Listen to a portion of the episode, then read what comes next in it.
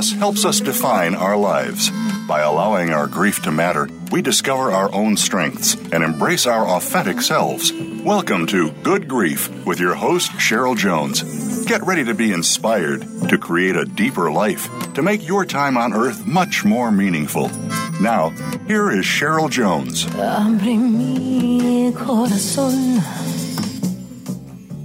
Hello, I'm your host, Cheryl Jones, and I want to welcome you to Good Grief, where we talk each week about the transformations that can come from loss. Today I'm welcoming Vaneetha Rendell Risner. Vaneetha is a writer and speaker who's passionate about helping people find hope in their suffering. Her memoir, Walking Through Fire, a memoir of loss and redemption, as well as devotional, The Scars That Have Shaped Me, How God Meets Us in Suffering, both encourage readers to believe that their suffering can be transformative. Some of her greatest joys are being married to Joel and the mother to Katie and Christy. And you can find her embarrassing them in North Carolina or online at www.vaneetha.com. And you can follow her on Facebook. Instagram, and Twitter. Welcome, Vaneetha. Thank you. It's great to be here, Cheryl. Thanks for having me. It's it's great to have you, and um, you really deserve to claim the title of your book, "Walking Through Fire." You've walked through lots of fires. Actually, it could have been plural. So I'm, I I feel that's a, just a really important uh, place to start. That our our challenges in life don't stop, obviously, because life doesn't stop. And we continue to, you're a great example of continuing to learn and grow from that. Oh, thank you, Cheryl. Yeah, I think all along the way, early on, I thought, okay, this is it. This is my suffering. It's over. And yet life continues to go on. And I think we all continue to experience loss, whether it's huge loss, life altering loss, or minor everyday loss. I think life is a series of losses in a lot of ways. Yes, and the and the other notable thing I would say about your your title is that having had polio as a baby, the very word walking was not a given. Right. Um, could you start there and just talk about how that impacted um, your childhood and then how it impacted kind of your your sense of yourself as you as you matured? Yes, absolutely. So I was born in India uh, to um, parents who. Um, I was born in India who I did not get the vaccine for polio though uh, when I was a baby because in India they give you smallpox when you're a baby and they wait till you're a little older to get the polio vaccine. So I didn't have the vaccine, went to the beach, got polio, but the doctors had no idea what it was. So my parents took me to the doctor. I had 105 degree fever and they thought I had typhoid. So they gave me cortisone, which lowered my fever, but lowered my, it, cortisone lowers your immune system. And so mm-hmm. within very, very quickly, they don't even know how long it took, but within days I was paralyzed. And then they took me into another doctor who said, wow, she had polio. We didn't know. Polio had almost been eradicated by then. So the vaccine had been developed a decade before. So they didn't know. Nobody knew. Nobody had seen it. Even the doctor that saw me, I don't think had ever seen anybody with polio. So it was just one of those things where they were trying to figure it out they told my parents basically at that point she's going to be they use the term vegetable which is kind of scary that they and i think that term used to be used a lot but they said she's going to be a vegetable the rest of her life there's nothing mm. you can do so uh, if you want any kind of hope for her though you need to leave india because in india there's not a lot of medical services for the disabled Mm. especially because there is the sense that it it has to do with not living well. It's sort of your karma has come back to you.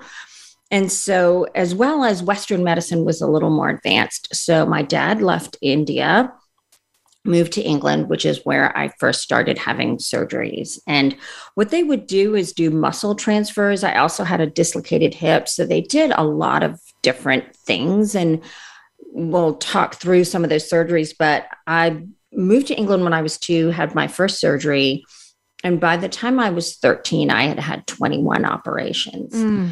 So my life is my early life was defined by the hospital, and we moved from England to Canada uh, shortly after my first surgery, and that's where I had most of my operations. And we were in Montreal, and we were we didn't have a lot of money and we were in a free hospital the shriners hospital which i'm so grateful that i was able to be there but it was different than hospitals now in that i lived there and didn't see my parents except for weekends mm-hmm. so i was on a ward with uh, about a dozen other girls and we just sort of had this little half life in some ways we were just together saw our parents briefly on weekends and not everybody even had parents that were anywhere nearby. So there was only a few of us that ever got visitors.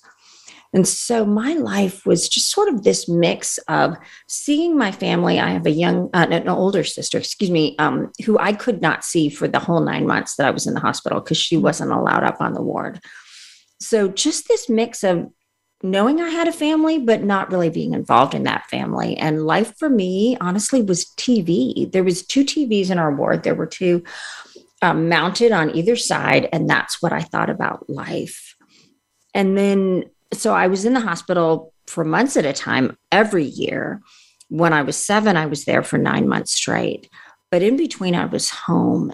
And honestly, that was even harder at the time because being in the hospital, I knew what to expect life was somewhat predictable, not great, but I knew knew what was happening. Whereas when I was home, I was bullied in school.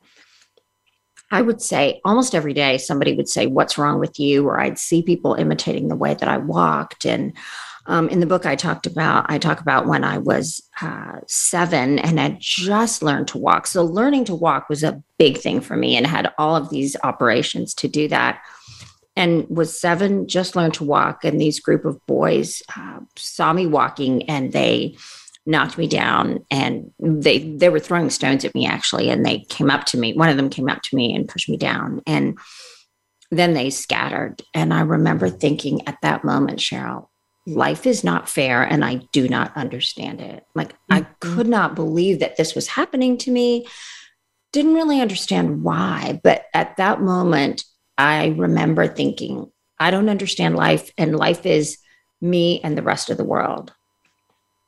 And there was this real separation from me, from other people in my mind. You know, that's that's uh, familiar to me. Uh, I was thinking a lot. I was thinking back a lot when um, uh, when the ADA got put into law, mm-hmm. and um, the um, regulations. There were protests to get the regulations to be enforced. Um, I actually, um, there was a sit in in San Francisco near me, uh, and it turned into a, um, uh, we all moved in to the, the federal building. Oh. And I was one of the people that did um, attendant care during that time and so i heard so many stories like what you're describing you know that and it was such a fight to i was contrasting that to the way it is here now in terms of every every street has a curb cut and mm-hmm. you know uh not it's not perfect of course kids still get bullied and all that but it is different and i was just remembering back to the way it was when there when it when it was um kind of more fully dehumanizing to have a disability. Yes. And it's funny because even in Europe, there are lots of places you can't get around because there's no curb cuts. And if you're in a wheelchair, you're just out of luck. And so I realize how grateful it. I am when we go to hotels or public buildings. I don't have to think way in advance how am I going to do this. But when my husband and I were in Europe, I was amazed at how many places were totally inaccessible to me. And so, to me, that kind of um, early medical trauma and early bullying trauma, all of that, uh, obviously, you responded by powering through in a way, it seems to me. But that runs out eventually because eventually something happens that that kind of undercuts. I'm going to do this thing, right? that kind yeah. of um, lays lays bare the effects of that kind of childhood. Mm-hmm. For uh, I, I felt as if perhaps the time when that came very vividly clear was when you your son died, which Mm. also involved a medical um, a medical event, I guess. Yes. Um, I mean, they both involved misdiagnoses. Um, and ultimately, or at least um, not, not misdiagnoses, I would say some sort of negligence. Um, so what happened was I had, was 20 weeks pregnant, uh, went in for a routine ultrasound and found out that we were going to have a boy and that he had a hypoplastic left heart. And that, for people who don't know, means that he had half a heart. And it was the half that actually only does 20% of the work. So we needed to have surgery at birth or else he would die. So we did all kinds of research, went to the best doctor really in the world. He had the highest success rate at University of Michigan, flew up there, delivered him. Things were tough for a while, but the surgery went really well. We came home and after a few weeks, Paul started gaining weight. He was doing really well. And so we thought, okay, we're out of the woods. He was 50% on the growth chart. Everything was great. We went in for a, really a routine checkup to our cardiologist here in the area in North Carolina. But our uh, pediatric cardiologist was not there. So somebody else saw Paul and he was amazed at how good Paul looked. I mean, he really did look really good. And so the doctor just looked at him and said, Hey, I don't need to refill all these prescriptions. He doesn't need that anymore. I think we over medicate kids and, and he doesn't need this. And we had been like getting up all night. Paul was at this point um, six and a half weeks old, almost seven weeks old. And we were up uh, through the night giving him all kinds of syringes of medicine. I think we have probably had 10 little bottles that we were dispensing different kinds of medicine to him. So the thought that we wouldn't have timers, and this was before cell phones, so there was just beepers all over our house, was huge. And we thought, oh, this is great. He is doing so well. But it ends up that he really did need that medicine. And the doctor was a little bit impulsive because three days after he took him off the medicine, our son died.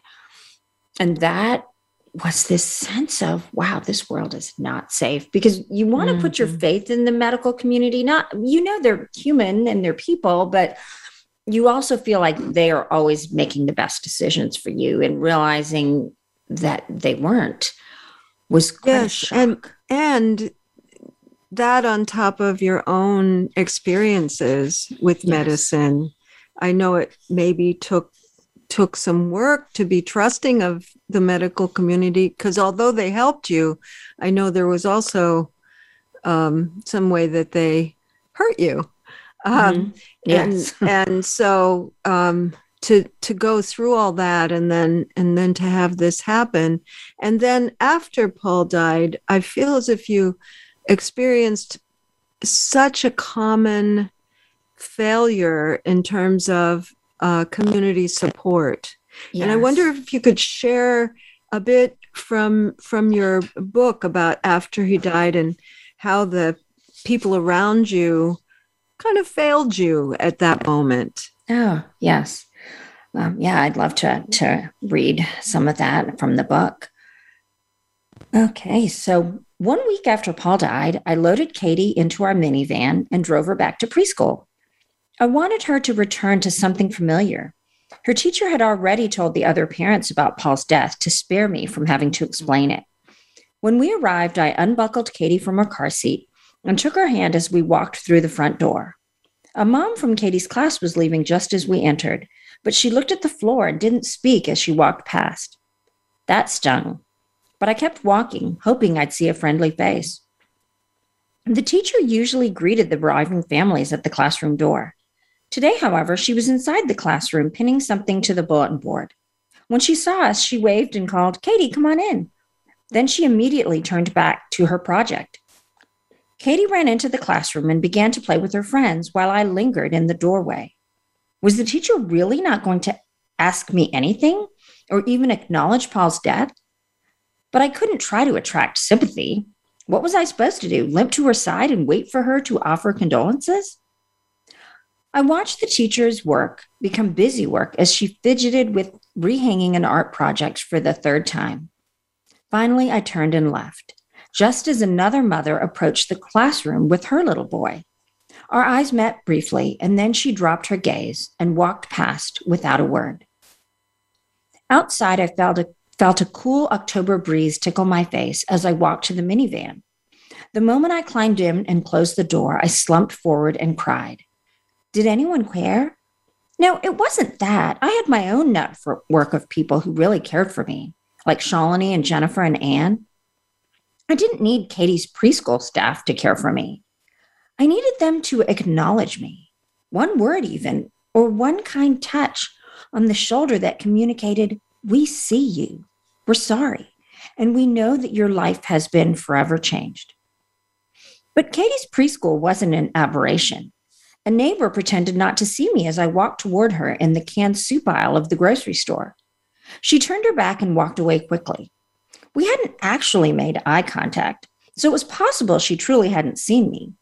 Except that the same scene repeated itself nearly every time I ran errands around town. People probably hoped I hadn't seen them, but I always did, and it always hurt. Perhaps worse, however, were those who did acknowledge me, but without acknowledging what had actually happened. In my better moments, I could assign good motives to those who ignored me. She probably doesn't know what to say, and she doesn't want to make things worse. Some people truly seemed unaware that they were making things worse. Two weeks after Paul died, I attended a pampered chef party, hoping to take my mind off my grief for a few hours. It worked, but imperfectly. Part of me felt guilty that I was trying to do something fun instead of mourning Paul. As I considered buying a cute sandwich cutter, a woman beside me started tried to start a conversation. How many children do you have? Two, I said without thinking, which led to a lengthy and uncomfortable talk about Paul. When the woman politely moved on to a different area of the party, I found the guest bathroom and took stock of myself. There was no way I could repeat that conversation, which had brought up emotions I wasn't ready to deal with. I was supposed to be forgetting about my emotions at the party, not delving into them with strangers. Except, how could I forget Paul or my grief? Back at the party, another woman asked how many I had, how many kids I had. One, I said. And then I immediately excused myself and left the party. I realized I would have to respond to that question for the rest of my life. And there was no right answer. I couldn't deny Paul's existence, yet I couldn't keep explaining his death at every social gathering.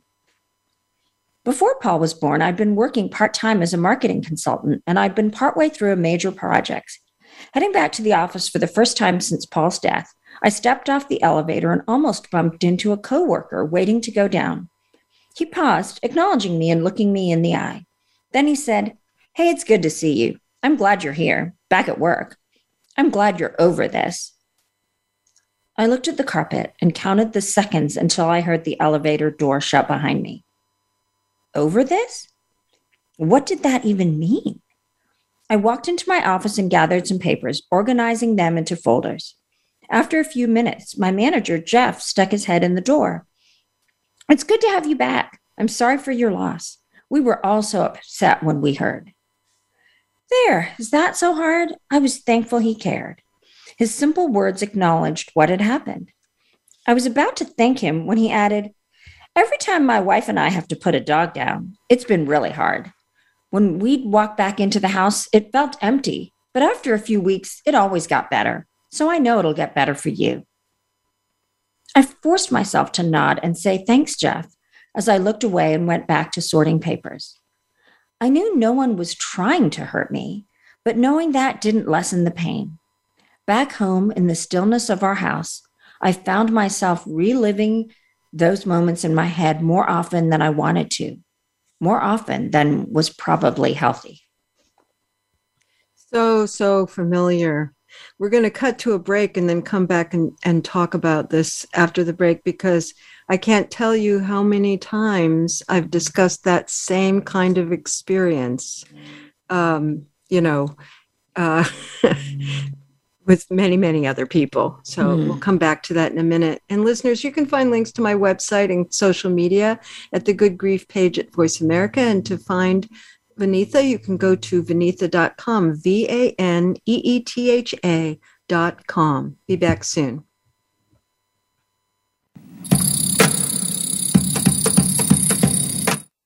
What sets apart VoiceAmerica.tv from the other video content providers on the internet? Choice and flexibility means that you can host your video content live or on demand on the main VoiceAmerica.tv channels through your own branded media player or your own private TV channel. We support multiple media formats, so all of your video content can be in one place. We offer a number of advertising and video packages. For more information, visit VoiceAmerica.tv. If you think you've seen online TV like this before, let us surprise you. Be sure to like the Voice America Health and Wellness channel on Facebook. You'll find great health tips from the experts. Find out more about your favorite shows and talk back to our team. Search Voice America Health or click the like button under the player today. This is Good Grief host Cheryl Jones. Whether you're in grief, crisis, deep loss, or transition, working with the right therapist can move you forward like nothing else. That's why I'm happy to be sponsoring BetterHelp. Their user friendly platform connects you with a therapist uniquely suited to support you. If you want to know more, follow the link on my host page or go to betterhelp.com slash good grief. That's betterhelp.com slash good grief and receive a 10% discount for the first month.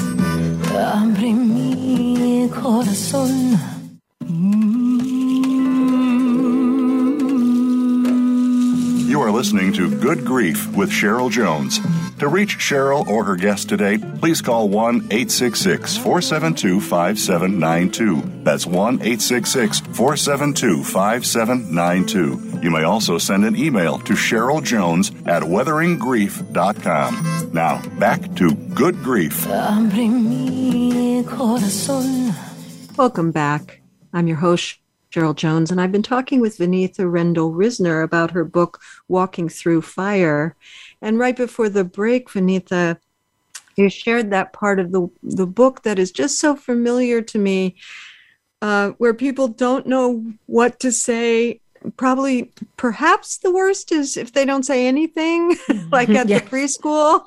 Um, but sometimes the things that are said are also incredibly painful.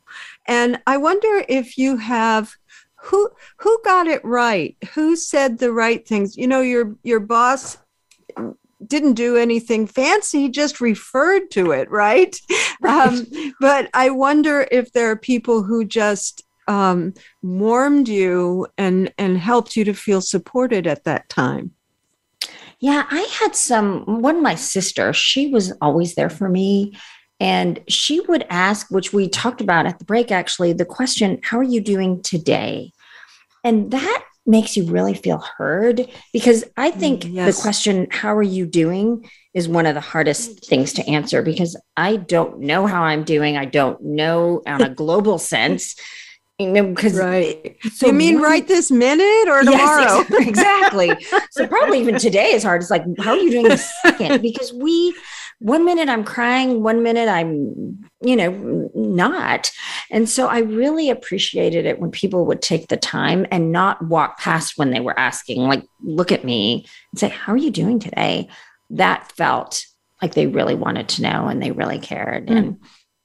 And so I think there were a lot of people that did it well and that made me feel heard but I feel like a lot of other people just didn't know what to do. And I think people think the default is don't do anything, just walk away. But they don't know when you're hurting, any kind of acknowledgement feels like care. Even if it's, I'm so sorry, I don't have time to talk, but but it's good to see you you know right. even that right um, but it's interesting to me because of course your sister really stands out in the book as someone who came through for you in all your various challenges. Uh, and it's and it occurs to me that she had early training in the sense that it must have affected your whole family that you had polio as a kid and that you had to learn to walk and that you were separated from the you know i could imagine that that your sister has an extra dose of empathy as a result She does. She really is very intuitive and insightful because she had to, she was at the same school. So she watched me sort of deal with that. She was very protective, defensive of me.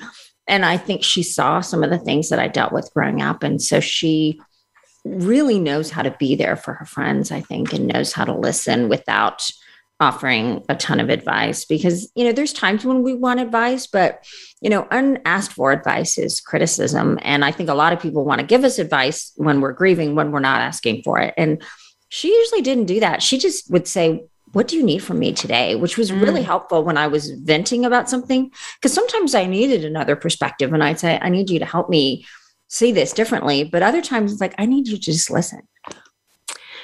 That's that's really. Uh, I, I love that sentence you just said. Uh, unasked for advice is criticism. that really captures it. I've I've said the same thing with different different words, but I feel that one just really nails it. It's true. It reads that way, doesn't it? yeah And um, I spend a ton of time when I'm working with couples um, asking them to determine which kind of conversation they're having before they start. Does this person just want to be heard or do they want to figure something out? You know, because Yeah. if you Hmm. get that wrong, it's uh, it's a complete disconnect, isn't it? yes yes Yeah. So, one thing that really stands out in your book is how many extreme challenges you've had.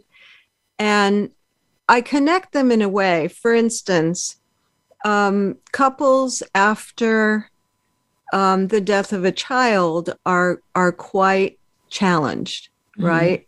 And your marriage was very challenged and ultimately d- didn't last. And I don't know that you connect those two dots, but but I do in a way, right? Mm. How, um, you got it through it once, but not twice, in a sense. Um, and and I also was struck by how the how that experience sort of bored down into the kind of self judgments that you developed from your childhood. I Mhm. wonder if you could share. Um, there's a part of your book about what you carried um, from that that then was waiting to our you know our critical voices are just waiting to clobber us Oh yes, yeah. I would. as yeah, soon as as soon as it seems like they have an excuse yeah. I think, um, and I will read this, but I think what happens is we have traumatic experiences that sometimes we don't work through, and they become part of what we think of ourselves, and then something else happens, and it confirms everything that we maybe hadn't even voiced, and that's what happened to me. Like I had not talked about my childhood with many people. But when my um, my ex husband left, it it felt like it was it was confirming my worst fears about myself. Well and you know there's a certain amount of payoff to looking like the real resilient one who's who's does fine and you know in the midst of challenges i i got the Yes. sense that was a pretty strong identity as well So Yes.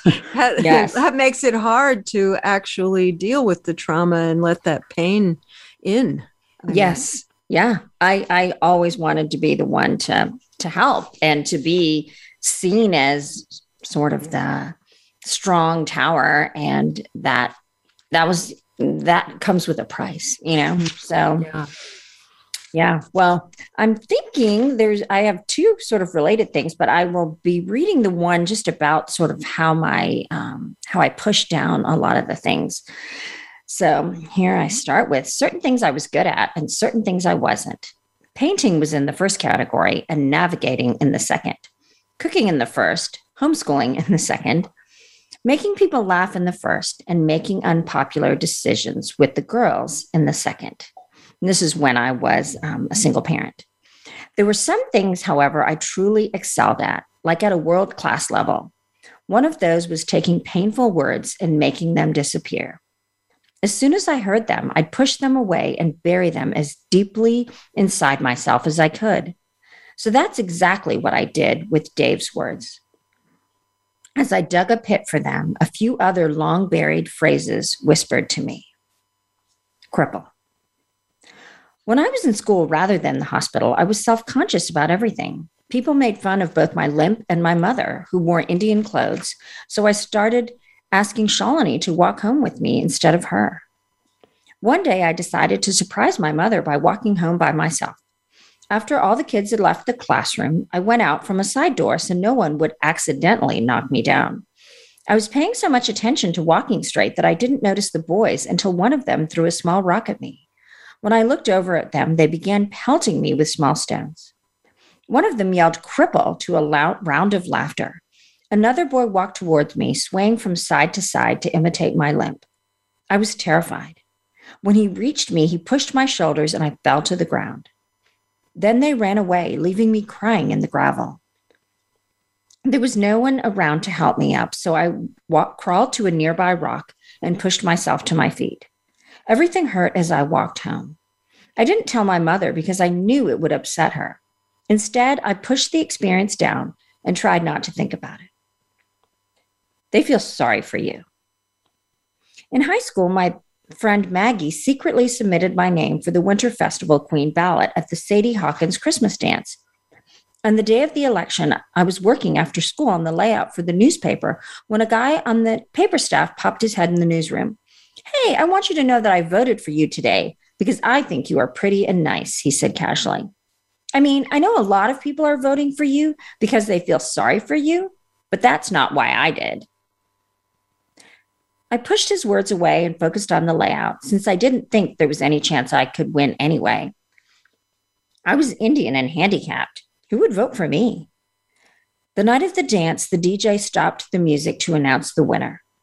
I walked to the front, feeling wildly out of place next to the other, other nominees with their perfect bodies, perfect makeup, and perfect hair. I scanned the faces in the crowd, wondering how many people felt sorry for me. When the DJ announced I was the new Winter Festival queen, Maggie clapped wildly, but I didn't know how I felt. What was an award if it was given out of pity? I can't date you because of your disability. In Boston, a guy named Patrick was a little too eager in his flirting for my taste. One day he asked me out to dinner, saying he wanted to talk about something. All week I dreaded that dinner because I knew he wanted to start dating. At the cute neighborhood diner, Patrick sat opposite me. He took a deep breath and said, There's actually something specific I want to talk to you about. I was mentally rehearsing how I'd let him down politely when he continued, I know we're both kind of interested in each other and we flirt from time to time, but I want you to know before this gets, goes any further that I can't date you because of your disability. A mixture of rage and shame filled me. Though I'd always walked with a pronounced limp, my disability didn't stand out otherwise. I never mentioned how tired I was or let people see how weak my shoulders were. I kept up with my friends in everything but sports. So Patrick was saying that he was too embarrassed to be seen beside me as my boyfriend. His words stung. Why am I pulling up these hurtful comments from decades before?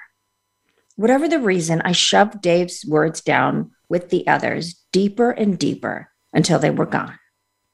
I was afraid to express my anger and hurt, unsure where they would where that would lead. I felt obligated to be a good example for the girls. They needed me to be strong as we struggled to find our new identity as a family of 3. That is one of the best descriptions of how we don't really get rid of things when we bury them, isn't mm. it? Yeah. They're waiting to pounce as soon as something else presses the button. Yes. Kind of like that whack a mole, you know, you, like we think what goes down, but then it's going to come out. You know, you probably felt so successful that you could just ward off these terrible things that happened and that people said and these experiences of, of, humiliation but it actually doesn't heal that way does it? Right it doesn't. And i think i thought if we don't think about it it'll go away. And i realized actually dealing with it is so much more healing. So having it come up was actually better and that they were those things were impacting my life in ways that i hadn't seen until my husband left and and then realizing like wow this is impacting how i view myself all the time.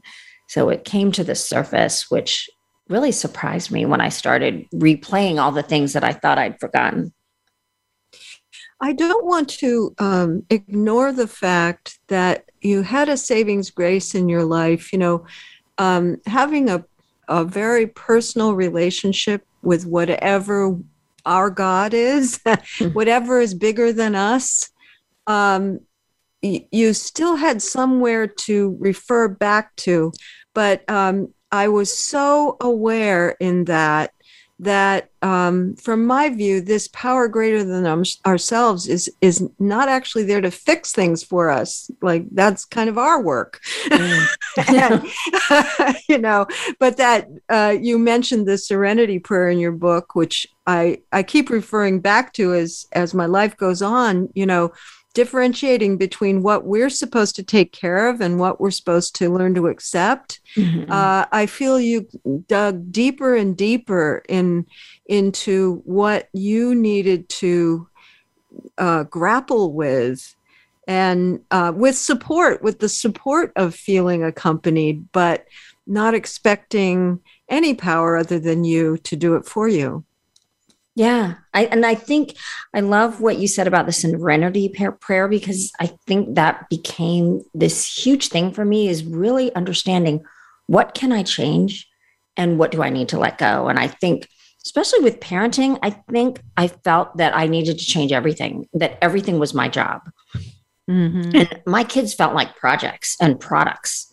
And I think it was very helpful for them as I started to let go and realize I can't change a lot of this. I need to just let it go. Yes, after decades of working with parents, I can say definitively that the way you parent does not determine who your kids become. yes. you know, it you may influence it, you can probably, you know, you can mess it up and all that, but they're also themselves, aren't they? yes, they're their own people. And I think realizing that was so freeing for me rather than kind of micromanaging them to be these perfect little products that they are not intended to be. To, to maybe deal with um, feeling inadequate or uh, not beautiful or you know i think i think that can get um, laid on our kids. They they need to be perfect for us a little right. bit. Yes. One of the lines from one of the songs that was written um, for the book says, "You were my billboard. You had to make me look good too." And yes, they did. uh, we only have a, a you know short time before the break, but I did want to talk about those songs because to have some, people write a um, it's five songs, isn't it? It's that directly songs, relate to what I consider to be the deep principles of the book. Um, must have been uh, very awesome and humbling. it was incredible. It really was. Uh, yeah, and and I know that you're very focused on giving the gift of what you've learned and yeah. so it's nice how that becomes exponential, isn't it? Mm-hmm. That you yes. you give it you gave it the book and then someone else gave it in in song and so it has another way to communicate itself. Yes? Yes. Yes. Let's talk about that a little more when we come back listeners, you can go find me at weatheringgrief.com, my website, or the Good Grief host page. And to find Vaneetha, you can go to www.vaneetha.com. Back soon.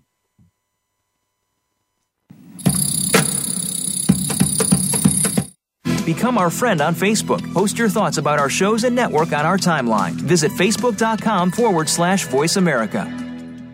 Healthcare has been a major part of news stories today, with one thing that has been consistent inconsistency. Both healthcare providers and patients have to work around and get used to a constantly changing set of rules and issues. Nurses have historically been left out of this decision making. Listen to Once a Nurse, Always a Nurse, exploring the world of nursing with host Leanne Meyer. Health professionals, we invite you to share your ideas and experiences while listening to experts in various areas of nursing. Listen Mondays at 1 p.m. Eastern, 10 a.m. Pacific on Voice America Health and Wellness.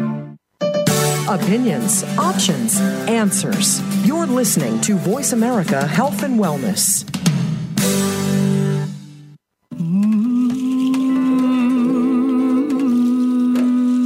You are listening to Good Grief with Cheryl Jones. To reach Cheryl or her guest today, please call 1 866 472 5792. That's 1 866 472 5792. You may also send an email to Cheryl Jones at weatheringgrief.com. Now, back to Good Grief. Welcome back. I'm Cheryl Jones, and I've been talking with Vaneetha Risner about her book, Walking Through Fire. And I want to linger a little longer on the process of unearthing your self judgment in terms of particularly your body. Um, when your husband, we didn't mention that he he engaged in, affair, in an affair and ultimately left to be with that person, which, of course, if you have any insecurity at all about your your physical self, um, you know, I've I've been through that with people so often. It's going to come up, isn't it? Yes. it's just such a natural recipe, um, as if as if somehow it's it has anything to do with you that that your spouse handled things that way. Um, but it, it seemed to me that that just made all those voices from all your lifetime uh, yell so loud. It did. It really did. I mean, some of it was probably completely unrelated to me, but when somebody has an affair, it just feels so intensely personal. And it feels like for me, you are not enough. And so I had to look for someone who was enough. And a lot of my ex-husband stuff was his own stuff. And, and we have talked about that since, but even in the moment, it was more like, it's you, you were not enough. And, you know, she's more attracted to me. I never loved you, you know, and those are the things that most people say in affairs. So I don't think it's unique to my ex-husband, but those words just hurt so much for anybody, other people I've talked to. But when you already have this sense that you're not enough coming into it and that, you know, being bullied, having dealt with all of those things, it just all sort of comes back to absolutely. Yeah. Horrible. Yeah. I, I, when I work with couples that are, that are separating, I may, I, I, they don't always agree to do this, but what I strongly encourage is take a couple of months and don't interact. Mm. because otherwise there's so much damage on the way out the door. People people who are leaving want to justify that behavior. Um, people that are being left or flattened you know it's yeah. it's just there's no no point in trying to talk at that point but um of That's course people so do yeah, that's so wise because I think there was just a lot of words exchanged. And I, I know I'm sure on both of our parts that we want to pull back, but I just remember, you know, never loved you, love her. You know, those words just sting and you yes. you can't get them out of your head after a while and you start connecting them to your yourself. Like, what did I do for this? Yeah. And uh, I was very struck you know, because I guess you would probably agree. I, you may have even used these words that earlier in your life you were you were a people pleaser, and um, or you know, like to do what would make other people happy, all that kind of thing.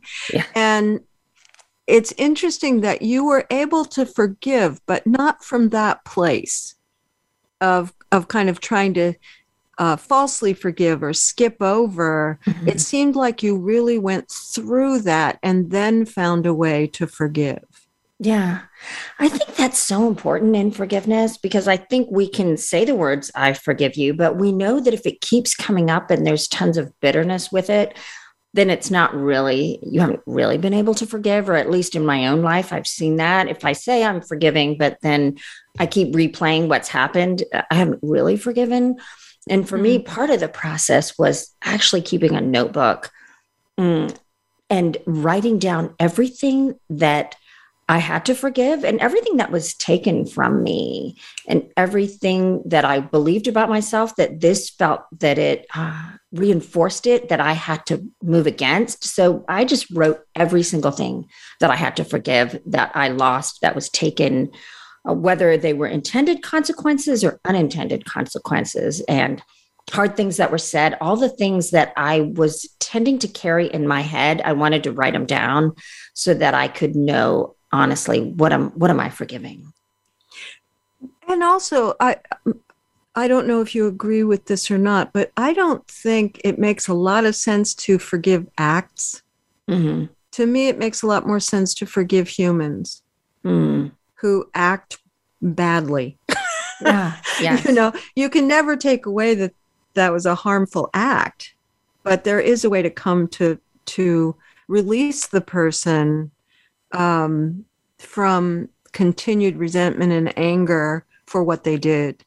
Yes, I, I think that's true. And I think a lot of it was for me just realizing, yeah, that he's a person and made mistakes and I make mistakes. And uh, it's interesting because we're, we're still friends. And I'm really thankful for that because I think people aren't black and white. There's a lot of gray in people. And, and sometimes I think when people have hurt me, I, I want to make them all, you know, one sided and unidimensional, sort of a cartoon character of they're all bad and realizing we're a lot of gray. I look at my own life, I'm a lot of gray. So, As do we all. Let's share one more one more part of the book that does have something to do with this quote unquote people pleasing um, uh, character that you developed. The the other side of that same quality being a true generosity. yes. Okay. Yeah, I'd love to. Well, everyone had an opinion on what I should do, and they were eager to share it with me. One friend said I needed to focus on healthy eating by making nutritious meals from scratch. Another friend reminded me that I was overusing my arms and should pick up fast food more often. Someone said I should make the girls go to the go to youth group in Sunday school because they needed support. But someone else insisted I shouldn't force conversations about faith because it would turn them away from God. A woman at church was adamant that I needed to follow through on discipline with immediate consequences. But my mother called to let me know I was being too hard on my children. Dave had a rental place in town and was flying down every weekend to see the girls. My friends thought I shouldn't be so nice to him when he picked them up, but Dave thought I was too critical of him. One friend said I shouldn't get divorced, or at least I shouldn't be the one to file. She believed I had made a covenant I was obligated to keep. But other friends thought I should have filed for divorce already because David already blo- David broken the covenant. They said I needed to move on. A teacher said I should keep Christy, sh- excuse me, I should teach Christy better study and organization habits so she wouldn't keep, turning assignments in late. But Christy's counselor told me to let her miss her deadlines and face the consequences. Start standing up for yourself more, Vaneetha. Putting others first in humility is the best witness, Vaneetha. Katie said I micromanaged her life. Christy said I expected too much from her. The polio clinic, not in so many words, said that I was crazy for not using a wheelchair full time. But the girls were embarrassed when I showed up to their school events in a wheelchair. It would have been nice to be able to tune out all the voices and decide things for myself, but that wasn't in my DNA. I learned early on that people pleasing was the safest option. Nurse Lane was the was one of the first to teach me that back when I was 7 years old and in a body cast from the chest down. I'd been living on a ward for almost 9 months straight on what was then called the Shriners Hospital for Crippled Children in Montreal. Because my parents visited only on weekends, the nurses handled my day to day needs. Most of them were nice, but Nurse Lane terrified me. She was even mean to the other nurses. One morning, I woke up feeling awful. I didn't want breakfast and didn't even want to be propped up. Nurse Lane brought my plate anyway eggs dripping with water, cold burnt toast, and brown bananas, and set it by my bed. When she came back to pick up the trays, she asked, Aren't you going to finish your breakfast? I'm done. It looks yucky. You've hardly touched your food, she said, sliding the plate closer to me. Take a few bites. I don't want it, I said, reaching out and pushing the plate farther away. I don't feel good. She paused, then picked up the plate and slammed it back down. You need to take a few bites now before we clean up breakfast. If you don't, you won't get lunch. The ward was totally quiet. Everyone was staring at us, and I could feel my ears burning. I didn't mean to upset her, but now I was upset, and she couldn't force me to eat. I don't want lunch anyway, I said. Nurse Lane's face turned red. She grabbed my breakfast and left the room. Baths started after breakfast. Every day, the nurses would bring a large silver bowl filled with steaming hot water and hand me a warm, sudsy washcloth to scrub my face. Then they would wash my arms and my toes. My cast was sweaty and itchy, and I loved the feel of the warm water on my skin. Then the nurses would roll me over on my side to wash my back and change my sheets. It was always my favorite part of the day. That morning, though, everyone else on the ward was given a bath except me. When I noticed the nurses starting to clean up for lunch, I whispered to the nurse standing near me, Can I have my bath now? I've waited all morning. Nurse Lane walked over at that moment and said, It's too late. You said you didn't feel well, so I thought you wouldn't want your bath. We're getting ready for lunch right now, so there's no time. I tried hard not to cry. When lunch trays came out, I pretended I was asleep. No one checked on me all afternoon, and I didn't ask to be propped up to see the TV in the corner. I just lay there, making up stories in my mind. That evening, the nurses brought the dinner trays, and I was served last watery vegetable beef soup with stale crackers. When it was time for bed, Nurse Lane helped me get ready in silence. She pushed a bedpan under my bottom and wiped me.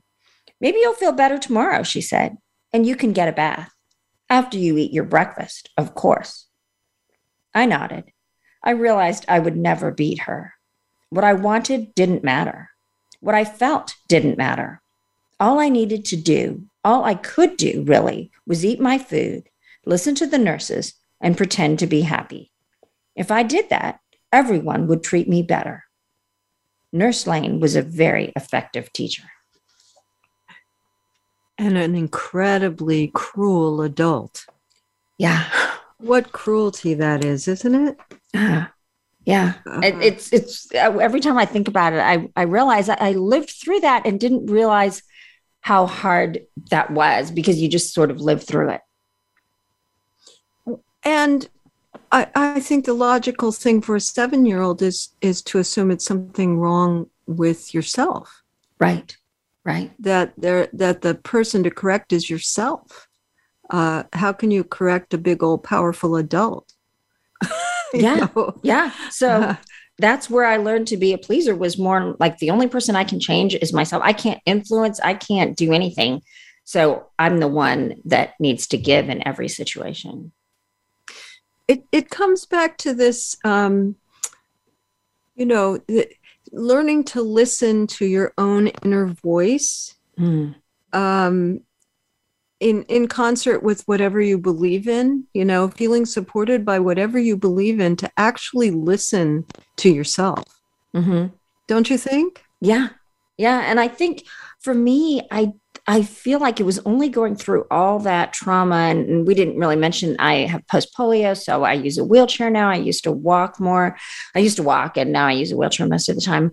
But it was really, in some ways, through this suffering and coming to terms with what has been hard and what I've believed about myself and the lies that I really had believed and coming to terms with all of those things has given me a lot more freedom than I ever would have thought that actually going through more suffering helps me reevaluate the lies that I believed when I was young.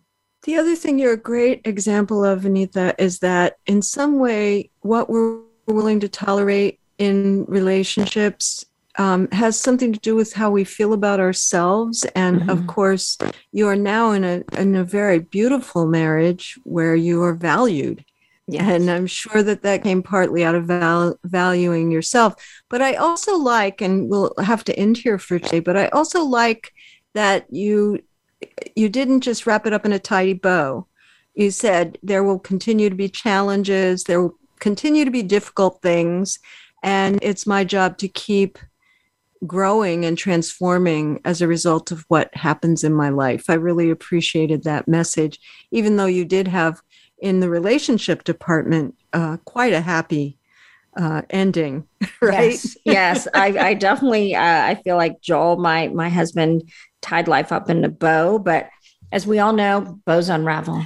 All they Bows all unravel, but maybe not that that bow. Maybe just Right. different bows. Thank you for being with me today, Vaneetha. I've really enjoyed our conversation. Oh, thank you, thank you for having me, Cheryl. Absolutely, and and listeners, vaneetha.com, V A N E E T H A.com. Next week, I'll have Abbe Greenberg and Maggie Sarachek, better known as Abs and Mags, to talk about the book they've written, The Anxiety Sisters Survival Guide. This has been Good Grief with Cheryl Jones. I look forward to being with you again next week for another meaningful conversation. Mm-hmm. Thank you so much for joining us for Good Grief. Please come back next Wednesday at 5 p.m. Eastern Time, 2 p.m. Pacific Time for another edition featuring your host, Cheryl Jones, on the Voice America Health and Wellness Channel. Have a meaningful week.